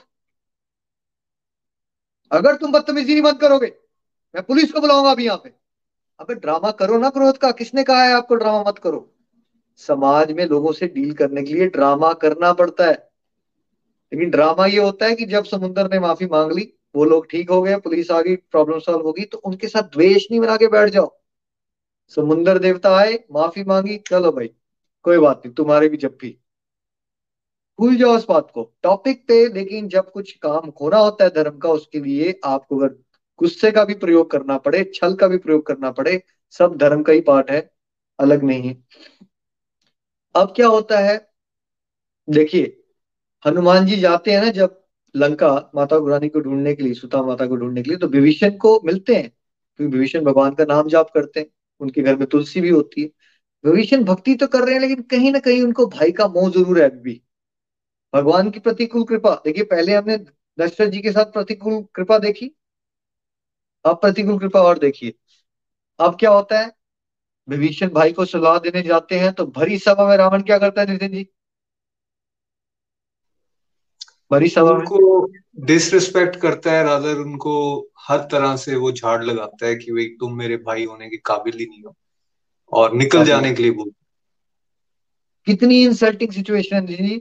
सबके सामने बड़ा भाई जो है निकलने को धक्के मार के निकाल रहा है। Is it a good thing संसारिक दृष्टि से या bad thing worldly worldly level में तो ये आई थिंक सबसे बड़ा ब्लंडर अगर किसी के साथ हो सकता है वो हो चुका है उनके साथ। और कितना दुर्भाग्य है कि हम विभीषण को गलत ठहराते रहते भाई उसने क्या किया? वो भाई को सही बात नहीं तो बता नितिन जी क्या बड़े भाई को सही बात नहीं समझानी चाहिए अगर वो उल्टे करते करना शुरू कर दे? जी बिल्कुल समझानी चाहिए थी और उन्होंने वही समझाई। बट अगर वो पावरफुल हो आपका बड़ा भाई और आप घर से निकाल दे तो आपको घर में रहना चाहिए फिर। बिल्कुल नहीं रहना चाहिए। स्क्रिप्चर्स हमें यही बताते हैं कि जहाँ आपको इस तरह से डिसरिस्पेक्ट मिल रही है आपके सही मार्ग को बताने के बावजूद भी। और खुद तो कोई सही रास्ते पर नहीं चल रहा और आपको भी वो प्रेशराइज कर रहा है कि आप भी गलत रास्ते पर चलो। तो उस जगह को छोड़ देना चाहिए। है ना? तो विभीषण भाई भगवान की शरण में गए। अब ये बताइए आध्यात्मिक दृष्टि से क्या हुआ? विभीषण भगवान की शरण में गए। जब संसार के कठोर जूते हमें पड़ते हैं तो किसकी चरण कमलों की याद आती है हमें? तभी भगवान जी की याद आती है हमें। संसार से बहुत दुख मिलता है ना? यही प्रतिकूल कृपा होती है। प्रतिकूल कृपा का मतलब हम यही समझते रह जाते हैं कि लाइफ कंफर्टेबल है हर समय। देखिए, विभीषण तो भगवान के भक्त पहले भी थे। हम सब भी बड़े सारी भक्ति करते हैं, लेकिन हम कहीं ना कहीं अटैच्ड होते हैं संसार से। फिर क्या होता है? ऐसी सिचुएशन में हमें डाला जाता है कि जहाँ से आप अटैच्ड होगे वहाँ से बहुत ज़्यादा दुख आएगा। फिर जो है आप शरणागति के रास्ते में आगे जाओगे और जब विभीषण जाते हैं वहाँ, सुग्रीव बोलते हैं, इसको एक्सेप्ट मत करो, ये राक्षस है, ये छल करेगा हमारे साथ। तो भगवान राम जी, हनुमान जी से पूछते हैं, क्या किया जाए हनुमान जी, बताओ, इसको एक्सेप्ट करें या ना करें? हनुमान जी बोलते हैं, भगवान, आप ये बताओ, आपकी शरणागति का रास्ता औषधालय है या न्यायालय है? नितिन जी, क्या होता है, औषधालय क्या है, न्यायालय? औषधालय मतलब जहाँ ट्रीटमेंट होना है मतलब हॉस्पिटल और न्यायालय जहाँ पे कर्मों का हिसाब किया जाएगा सही है या गलत है? तो हनुमान भगवान जी ने कहते भाई मेरे हाँ भगवान कहते हैं मेरी शरणागति तो क्या है? मेरी शरणागति तो औषधालय है। औषधालय मीन्स हॉस्पिटल है। अब अगर आपके पेशेंट आएगा आप डॉक्टर हो आपका रोल क्या है? उसको ठीक करना। अब ये थोड़ी देखोगे गरीब है अमीर है वो क्रिमिनल है नहीं है। अगर ये मेरे सामने आ गया ये मेरी शरण लेना चाहता है तो मेरा काम है इसको आलिंगन देना और भगवान ने पहले इसको देख के कह दिया लंकेश उसकी मन की इच्छा भी बढ़ती उसको संसारिक लेवल पे भी राजपाठ भी दे दिया और भगवान ने शुद्ध भक्ति भी दे दी। विभीषण को सोचिए वो दुश्मन संसारिक दृष्टि से वो दुश्मन है भाई रावण उसका भाई उसको आलिंगन दे दिए ये है हमारे प्रभु श्री राम। तो बोलिए जय श्री राम। जय श्री राम। जब रावण का वध हो, होके मृत्यु की सजा पे है रावण तो भगवान श्री राम लक्ष्मण जी को बोलते इससे जाके ज्ञान लो। क्या सिखा रहे हैं भगवान जी? हमें। कि देखिए, एक इंसान से कोई गलती हो जाती है, उस पूरे इंसान से नफरत करना मत शुरू कर दो। उस आत्मा से नफरत मत करना। उसके अंदर बड़े सारे सदगुण भी तो हो सकते हैं ना। लक्ष्मण जी कहते इसके अंदर बहुत सदगुण है, ये ब्रह्म ज्ञानी है। अगर इसने कुछ गलती की है, वो गलती है, वो उसका कर्म है, वो अलग बात है। और इससे कुछ अच्छा सीख सकते हो तो क्यों नहीं सीखो? हम क्या करते हैं? ओ जी, बाबा जी हैं, वो उन्होंने हमने सुना, वो कर दिया है, हम उसकी बात नहीं सुनी। भाई, किसी के जीवन में कोई अच्छी बात आपको बताता है उससे सुनो। और देखिए, जब वो वापस आते हैं अयोध्या तो लक्ष्मण जी ककई जी से नहीं मिलना चाहते। उनके अंदर वो हार्ड फीलिंग्स आ गई उनके लिए। भगवान श्री राम कहते हैं, हम सबसे पहले ककई माता के दर्शन करेंगे और उन्हीं से आशीर्वाद भी लेंगे। और भगवान श्री राम कितना ध्यान रखते हैं कि ककई माता हर्ट ना हो जाए, कि उनको कितना बुरा लग रहा होगा कि मेरे से गलत हो गया है। तो कितना ध्यान रखते हैं प्रभु श्री राम, और कई माता को भी कितनी रिस्पेक्ट देते हैं। और हमारे साथ क्या होता है, हमारे साथ किसी ने थोड़ा सा मन मुटाव कर दिया तो हम मुँह फुला के बैठे रहते हैं, बीस बीस, पच्चीस साल हो जाते हैं हमें। पंद्रह साल पहले की बात याद करते हैं, मेरी सस सास ने मेरे साथ ऐसा किया था, आँसू बह जाते हैं हमारे। भाई, इतने अश्रुधारा अगर आप प्रभु को याद करके बहाओगे तो परम आनंद में चले जाओगे। संसार को याद करते करते अश्रुधारा मत बहाइए और छोड़ दीजिए जिसने जो किया है वो उसका अपना कर्म है। किसी से हार्ट फीलिंग्स मत, मत रखिए। हरि अनंत हरि कथा अनंता वैसे अनलिमिटेड लर्निंग्स हैं भगवान श्री राम की इस लीलाओं के से। कुछ मेरी फेवरेट लर्निंग्स मैंने आपके साथ शेयर की। अब रामनवमी कल है खूब सारा हरि नाम करो। अगर भगवान श्री राम के मंदिर में जा सकते हो वहाँ जाओ दान दक्षिणा करो। है ना, कन्याओं की पूजा कर सकते हो सिद्धिदात्री माता है, उनकी भी उपासना करो। और मेन काम होता है, भगवान श्री राम की लीलाएँ सुनो, घर में बैठ के रामायण देखो, और बड़े भी बच्चों को इस तरह की लर्निंग्स शेयर करो, भगवान की कथाएँ करो। श्रीमद भागवतम जैसे महापुराण या फिर रामायण जैसी कथा उसका अखंड पाठ कर सकते हो। इस तरह से the whole purpose of this व्रत व्रत रखने में आप दोपहर को बारह बजे तक का व्रत भी रख सकते हो फ़ूड वाला, है ना? लेकिन मेन काम होता है कि हमने इन दिनों में स्पेशली स्पेशल फेस्टिवल का मेन पर्पज है फीस्टिंग फॉर द सोल भगवान का गुणगान करना इन त्योहारों का मेन पर्पज है और पूरे गोलक एक्सप्रेस परिवार के लिए मेरी मेरी ये प्रार्थना है ईश्वर से कि सबके जीवन में प्रभु श्री राम अवतरित हो। खाली कल ही नहीं, खाली आज ही नहीं, हमेशा के लिए। कैसे? जब हम नित्य निरंतर सत्संग, साधना, सेवा, संचार के रास्ते पे चलते रहेंगे नम्रता से अपने लिए भी प्रेरणा बनी है, दूसरों के लिए भी प्रेरणा बनी है। आइए मिलके अपना सपना जो भगवान ने हमें दिया उसको साकार करते हैं। घर घर मंदिर, हर मन मंदिर। हैप्पी रामनवमी एवरीवन जय श्री राम। जय सिया राम। श्री राम, जय राम। जय जय राम। श्री राम, जय राम। जय जय Ram. Thank you so much Nikhil ji बहुत ही वंडरफुल तरीके से आपने रामनवमी जो कल आने वाली है, उसके लिए बहुत अच्छी बधाइयाँ सबको दी हैं और साथ ही साथ जो जिस तरह से आपने भगवान श्री राम की जीवनी से, रामायण जी से इतने सारे करेक्टर्स को हम सबको यहाँ पे समझाया है कि वो कितनी उसकी सिग्निफिकेंस है, क्या महत्व उसका है हमारी लाइफ में और कैसे हम ये रामनवमी केवल एक दिन ना होकर हमारे लिए हर दिन रामनवमी हो सकती है अगर हम इन बातों को यहाँ पर समझें। हम हमेशा बात करते हैं राम राज्य की।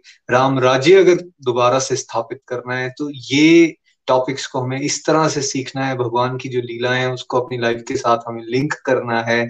जब हम अपनी लाइफ के साथ लिंक करेंगे भगवान की ब्लेसिंग्स हमें मिलेंगी और फिर हम इसे अच्छी तरह से अपने जीवन में उतार पाएँगे, तभी तो राम राज्य की स्थापना हो सकती है। तो भगवान श्री राम का अवतरण हम सब के जीवन में हो, इसके लिए उनकी टीचिंग्स को हमेशा फॉलो करते रहें। यही आई थिंक आज के सत्संग से हम सीख सकते हैं। बुलेट पॉइंट्स में मैं एक बार फिर से क्विकली रिवाइज करने की कोशिश करूँगा। अदरवाइज़ निखिल जी ने बहुत अच्छे तरीके से इसको ऑलरेडी हम सबको एक्सप्लेन कर दिया है। आज हमने समझा है, जन्मदिन नहीं है, अवतरण दिवस है। भगवान जहाँ आ जाते हैं, वहाँ अवतार की बात होती है। रीजन ऑफ़ अवतार क्या है? भगवान धर्म की स्थापना के लिए आते हैं, अधर्मों का विनाश करने के लिए, अधर्मी का विनाश करने के लिए और भक्तों का उद्धार करने के लिए आते हैं। और भगवान अपने करेक्टर से, अपनी जो लाइफ है, उस स्टोरीज से हमें ये सिखाते हैं कि भाई मानव जीवन अगर ले लिया है ना तो सफरिंग आएँगी, इससे विचलित मत हो जाओ। बल्कि भगवान के साथ जुड़कर उन चैलेंजेस को अच्छी तरह से डील करने की कोशिश करो। उनकी लाइफ में कितनी सारी सफरिंग्स थी, ऐसे ही हम लोग हिताश या परेशान हो जाते हैं, हिताश या परेशान नहीं होना है, भगवान से अपने संबंध को जोड़ने की कोशिश करनी है। भगवान कैसे समदर्शी हैं, सबको एक दृष्टि से देखते हैं ऊंच नीच इन सब चीज़ों से हम लोगों को भी बचना है। कैसे भगवान ने जानवरों तक को भी अपने शुद्ध भक्त बना दिया या उनको उस उस स्थान पे पहुँचा दिया जहाँ एक, किसी महात्मा को पहुँचने में भी बहुत दिक्कत हो सकती है, वहाँ पहुँचा दिया किसको? जानवरों को भी। तो मैसेज हमें क्या दिया जा रहा है? हम कास्ट में फंसे हुए हैं, रिलीजन में फंसे हुए हैं, कलर में फंसे हुए हैं, क्रीड में फंसे हुए हैं, इन सबसे ऊँचा उठिए आत्मा तत्व को पहचानिए, भगवान के सब बच्चे हैं, वासुदेव कुटुंबकम है, इस वासुदेव कुटुंबकम को हम किस तरह से और ब्यूटीफुल बना सकते हैं अपनी अपनी कंट्रीब्यूशन हम सब उसमें दे सकते हैं। भगवान भगवान अनंत हैं, भगवान की कथाएँ अनंत हैं, उन्होंने कैसे क्रोध का इतना प्यारा यूटिलाइजेशन किया, मुझे पर्सनली ये बहुत अच्छा लगता है कि वैसे तो देखो, हमें क्रोध ये बताया जाता है कि कम करना चाहिए, हर कोई स्ट्रगल कर रहा होता है बट वो होता है अनकंट्रोल्ड एंगर जो निखिल जी ने यहाँ पे एग्ज़ाम्पल दिया, वो क्या था? वो था जहाँ हम एंगर को कंट्रोल करते हैं और फिर उसकी राइट एप्लीकेशन राइट समय पर करते हैं राइट क्वांटम के साथ उसको यूज़ करते हैं और जब काम हो जाता है तो फिर कैसे फॉरगिवनेस भी आ जानी चाहिए। बट ये बातें आएँगी कैसे? ये कैसे कर पाएँगे जब हम बार बार भगवान को अपने जीवन में बुला रहे होंगे? और ना केवल एक दिन, जैसे जन्माष्टमी आती है, रामनवमी आती है, ना केवल वो दिन वो दिन तो स्पेशल है ही, लेकिन साथ ही साथ हर दिन को रामनवमी, जन्माष्टमी के रूप में जब हम सेलिब्रेट करेंगे, हरिनाम करते रहेंगे स्क्रिप्चर्स को सुनते रहेंगे तो हम बेसिकली भगवान राम को, भगवान श्री कृष्ण को अपने जीवन में हर समय देख सकते हैं और ये गाइडेंस हमेशा हमें सही डायरेक्शन में लेकर जा सकती है। मैं गोलोक एक्सप्रेस के ब्याह पे आप सभी को एक बार फिर से आने वाली रामनवमी की शुभकामनाएँ देना चाहूँगा। प्रार्थना करता हूँ, भगवान श्री राम, आप सबके भीतर अवतरित हो। जय श्री कृष्ण जय श्री हरि जय Shri Ram. Thank you Nitin ji. बहुत ही बढ़िया बुलेट पॉइंट्स आपने रखे और बहुत आनंद आया आपने बड़ी क्विक समरी भी दे दी हमें तो हैप्पी रामनवमी एवरीवन और आप सबको फिर से एक बार रामनवमी की हार्दिक शुभकामनाएँ ईश्वर की विशेष कृपा बरसती रहे। राम राम भैया राम राम एवरीवन तो राम राम आज के सत्संग से आ, मेरी जो है यही लर्निंग बनती है भैया कि आ, ये जो रामायण है कि इसमें जब श्री राम जी का जब अवतार हुआ है तो उन्होंने देखो अपनी लाइफ में कितनी डिफिकल्टी सही है। तो हम लोग ये फील करते हैं कि अगर हमने इस संसार में जन्म लिया है तो शायद हमारे लाइफ में डिफिकल्टीज नहीं आएँगी तो कितनी हमें अच्छी प्रेरणा मिलती है कि उनकी लाइफ में कितनी डिफिकल्टीज हैं, लेकिन कैसे उन्होंने इस लाइफ को उन्होंने लीड किया। तो सच में बहुत ज़्यादा हमें राम जी के जो जीवन से हमें बहुत कुछ सीखने को मिलता है। लर्निंग तो ले लिया आपने बट ये बताओ आप यहाँ पहुँच कैसे गए आप? और हो कौन आप? ये तो बता दो। भैया मैं रिचा हूँ और मैं रिचा ग्लोकियन फ्रॉम लुधियाना। तो सच में भैया ये अह, मतलब इतना मुझे आज का सत्संग मुझे इतना ज़्यादा मैंने अपनी लाइफ के साथ मैंने रिलेट किया है कि रामायण में जब श्री राम जी का जब अवतार हुआ है तो कितनी ज़्यादा उन्होंने सफरिंग सही है। लेकिन सच में मतलब कैसे उन्होंने हमें कितनी प्रेरणा दी है अपने जीवन से? तो ये सब ये सब कुछ मुझे आज के सत्संग से मुझे बहुत कुछ समझ आया है। जय श्री राम जय श्री राम एवरीवन भैया सत्संग इतना प्यारा था कि हम बीच में ही बोल पड़े खुद को रोक ही नहीं पाए। इतना प्यारी राम जी की महिमा सुन रहे थे रामायण जी सुन रहे थे बहुत आनंद आ रहा था। और भैया जो आज की लर्निंग बनी है बहुत ही मोटिवेशनल बहुत ही इंस्पायरिंग है। लेकिन जो सबसे ज़्यादा मुझे पॉइंट टच किया वो ये है कि जब रावण ने वह भीषण जी की इंसल्ट की, क्योंकि संसारिक दृष्टि से जब भी किसी की इंसल्ट होती है, वो इंसान बहुत हर्ट होता है, बहुत परेशान होता है। लेकिन अगर हम आध्यात्मिक दृष्टि से देखें तो वो ही चीज़ हमारे लिए बहुत बेनिफिशियल है। क्योंकि जो माया है ना, हमें इन्हीं चक्रों में फंसाई रखती है, जब तक हमको दुख नहीं आते। जो दुख है, वो हमारे आध्यात्मिक दृष्टि के हिसाब से बड़े हेल्पफुल होते हैं। जब रावण ने विभीषण जी की इंसल्ट की तो विभीषण जी ने श्री राम जी की शरणागत ग्रहण की तो वो अपने परम गंतव्य को प्राप्त कर सके। और हम सब लोगों का वार्षिक उद्देश्य यही है प्रभु जी के धाम को प्राप्त करना प्रभु जी का नाम जाप करना। तो भैया आज जैसे कि रामनवमी है नवरात्रों की समाप्ति होती है तो पहले हम जयकारा लगाएँगे महामाई का। जयकारा शेरा वाली माई का। बोल साझे दरबार की जय। भैया तो अब हम अपनी कविता स्टार्ट करने लगे हैं। हमारी तरफ़ से सब ग्लोरियस को गोलोक एक्सप्रेस की तरफ़ से आप सबको रामनवमी की बहुत बहुत शुभकामनाएँ। पहले गुरु चरणों में वंदना। मत छोड़ना गुरु का दामन मत छोड़ना गुरु का दामन वरना दुनिया की ठोकर खाएगा। वरना दुनिया की ठोकर खाएगा। कोई ना होगा तेरा संगी साथी, तू अकेला रह जाएगा। कोई ना होगा तेरा संगी साथी, तू अकेला रह जाएगा। एक बार आकर झुका तो ले सर को, एक बार आकर झुका तो ले सर को। मेरे गुरु जी के चरणों में, मेरे गुरु जी के चरणों में।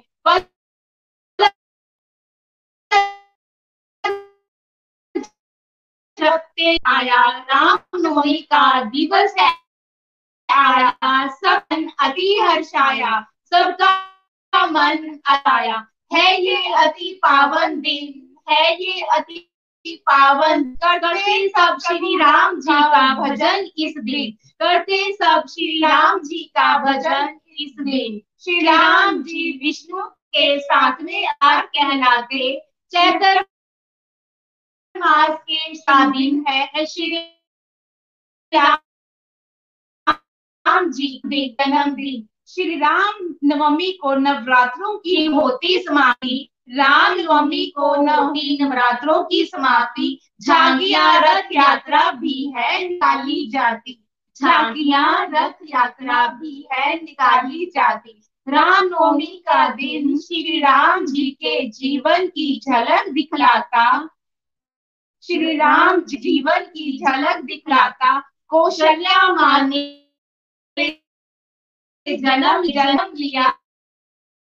जनक माता सीता से श्री राम जी का विवाह हुआ। होनी के ना टले, चाहे कितनी भी युक्ति लगा ले। श्री राम जी को चौदह वर्ष का वनवास मिला। राम जी ने मर्यादा में रहना सिखाया। लक्ष्मण भरत शत्रुघ्न ने भाई का कर्तव्य निभाया सिखाया माँ शबरी ने हनुमान जी ने, माँ शबरी ने, कैसा होता सच्चा भगत, कैसी होती प्रभु भक्ति, का हमें परिचय कराया। जी ने रावण के संहार को अवतार लिया। राम जी ने रावण के संहार को अवतार लिया। चाहे कोई हो कितना भी शक्तिशाली और ज्ञाता, चाहे कोई कितना भी हो शक्तिशाली कार उसका रह पाता। बुराई पर अच्छाई का विजय का सबक सिखाया। अति पावन राम नवमी का दिन है आया। अति पावन राम नवमी का दिन है आया। राम नवमी सब श्रद्धा, प्रेम और विश्वास से मनाते। श्री राम जी का जयकारा लगाते। श्री राम जी का गुणगान गाते। नौ दिन श्री रामचरित मानस श्री रामायण जी का अखंड पाठ किया है जाता। नौ दिन श्री राम जी मानस श्री रामायण जी का अखंड पाठ किया है जाता। फिर ज्योति लेके प्रसाद भी है दिया जाता।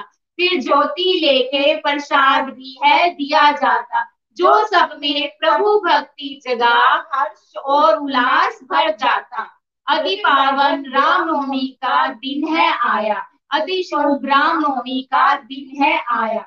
होता अत्यधिक प्रभु भजन इस दिन।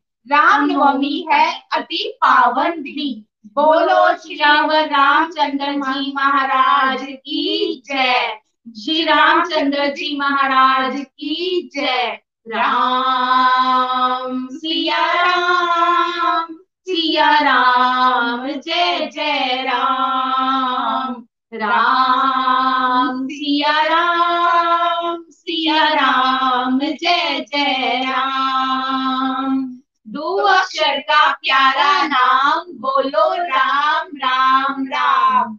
हर पल प्रभु नाम जपा करो, हर पल प्रभु नाम जपा करो प्रभु नाम है मिश्री से मीठो। भर भर प्याला पिया करो। गोलोक एक्सप्रेस में आइए। अपने दुख दर्द भूल जाइए। एबीसीडी की भक्ति में लीन होकर नित्य आनंद पाइए। Hari Hari love Golok express. Hari Hari बोल हरि हरि बोल। जय श्री राम जय श्री राम एवरीवन हरी हरी बोल। जय श्री राम। आरती जी ऋचा जी बहुत आनंद आया। बहुत प्यारी कविता आपने हमें सुनाई बड़े भाव से। हरी हरी बोल। आप सबको भी बहुत बहुत रामनवमी की बहुत बहुत शुभकामनाएँ।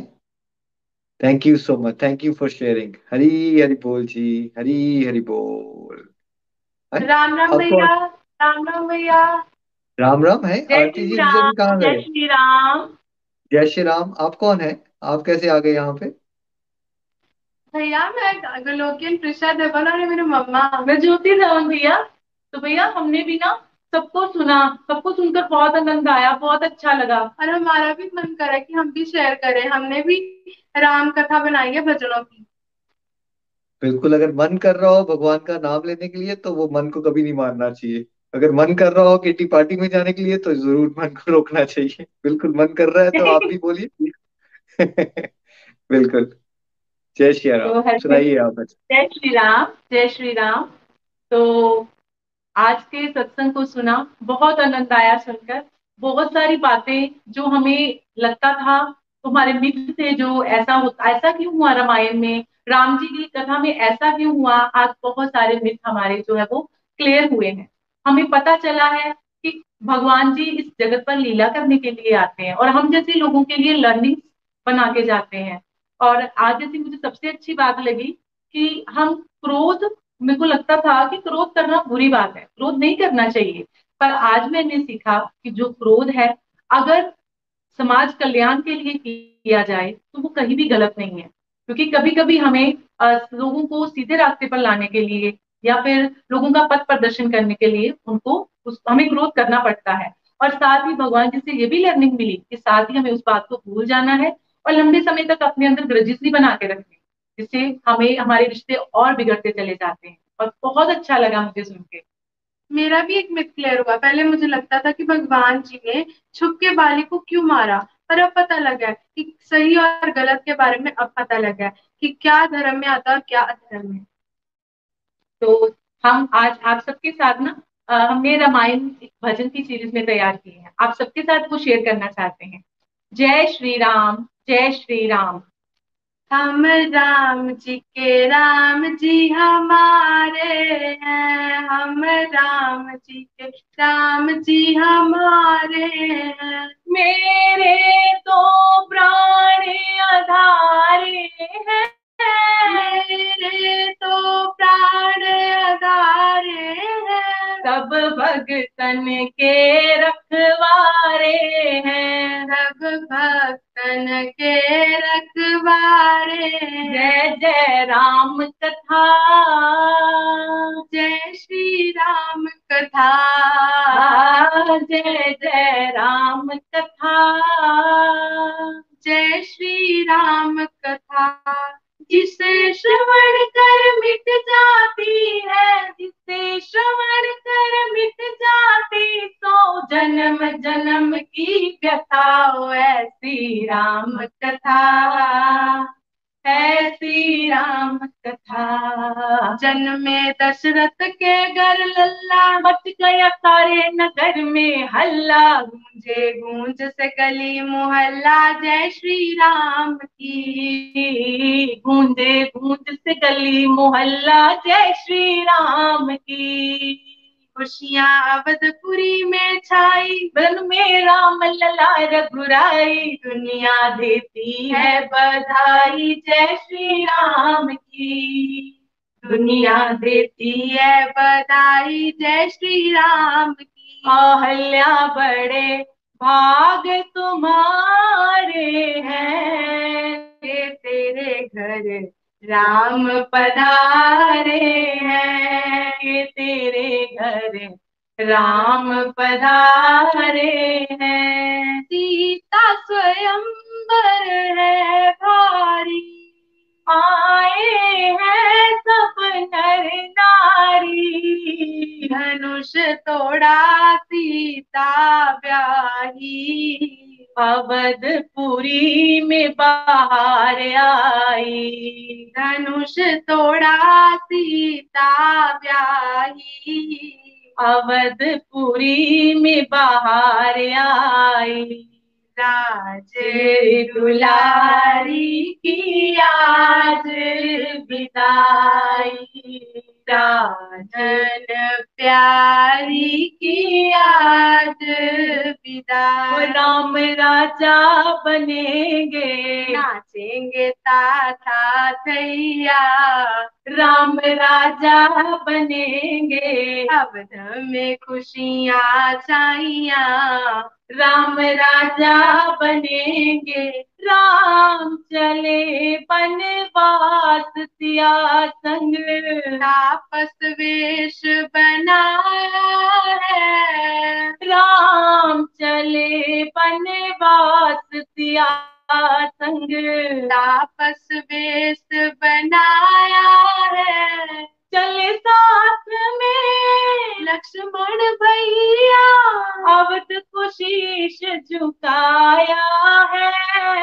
राम चले बनवास सिया। मेरी छोटी सी नाव तेरे जादू भर पाँव मुझको डर लागे राम। कैसे बिठाऊं तुम्हें नाव राम जी कैसे बिठाऊं तो है नाव में? मेरा यही कारोबार। इससे चलता है परिवार। कैसे बिठाऊं तुम्हें नाव में? कब दर्शन देंगे ओ कब दर्शन देंगे राम परम हितकारी? रास्ता देखत शबरी की उम्र गई सारी। मीठे फल चख कर। हो मीठे फल चख कर नित्य सजाए थाली। रास्ता देखत शबरी की उम्र गई सारी। प्रभु जानते हैं बात घट घट की। बजाए जा बजाए जा तू प्यारे हनुमान चुटकी। बजाए जा तू ते हनुमान चुटकी। प्रभु जानते हैं बात घट घट की। बजाए जा बजाए जा तू प्यारे हनुमान चुटकी। राम नाम रट बोल झटपट तेरे कट जाएँगे संकट झटपट। राम नाम रट छोड़ दे कपट तेरे कट जाएँगे संकट झटपट। धोखे से हर ली रावण ने सीता रावण को मारा लंका को जीता। रावण को मारा लंका को जीता। तब तब वो आए। तब तब वो आए। जब जब ये दुनिया उनको पुकारी राम जी की निकली सवारी। राम जी की लीला है न्यारी न्यारी राम जी की निकली सवारी।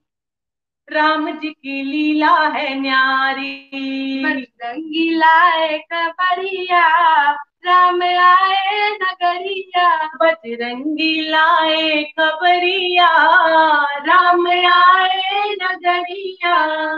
सजा दो घर को गुलशन सा सजा दो घर को गुलशन सा अवध में राम आए हैं, लगे कुटिया भी दुल्हन सी लगे कुटिया भी दुल्हन सी अवध में राम आए हैं, पखारो इनके चरणों को बहा करे प्रेम के गंगा खारो इनके चरणों को बहा करे प्रेम की गंगा बहा कर प्रेम की गंगा। बिछा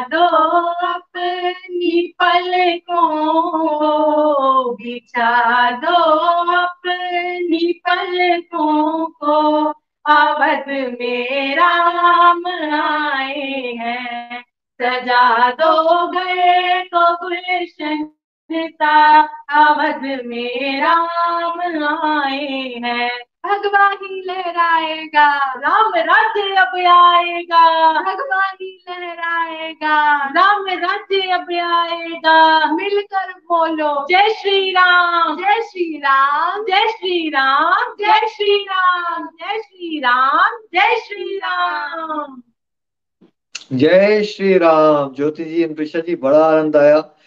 श्री राम जय राम जय जय राम।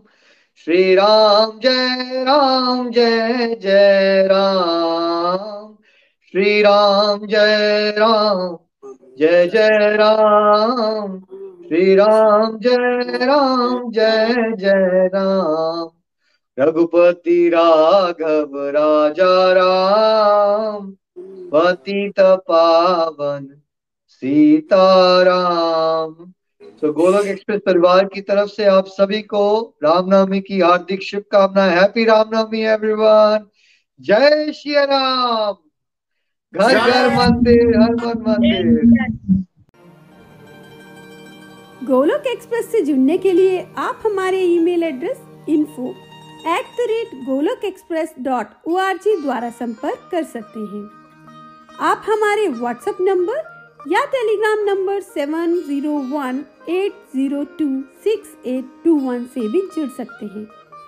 आप हमसे फेसबुक पेज और यूट्यूब चैनल के माध्यम से भी जुड़ सकते हैं। हरी हरी बोल!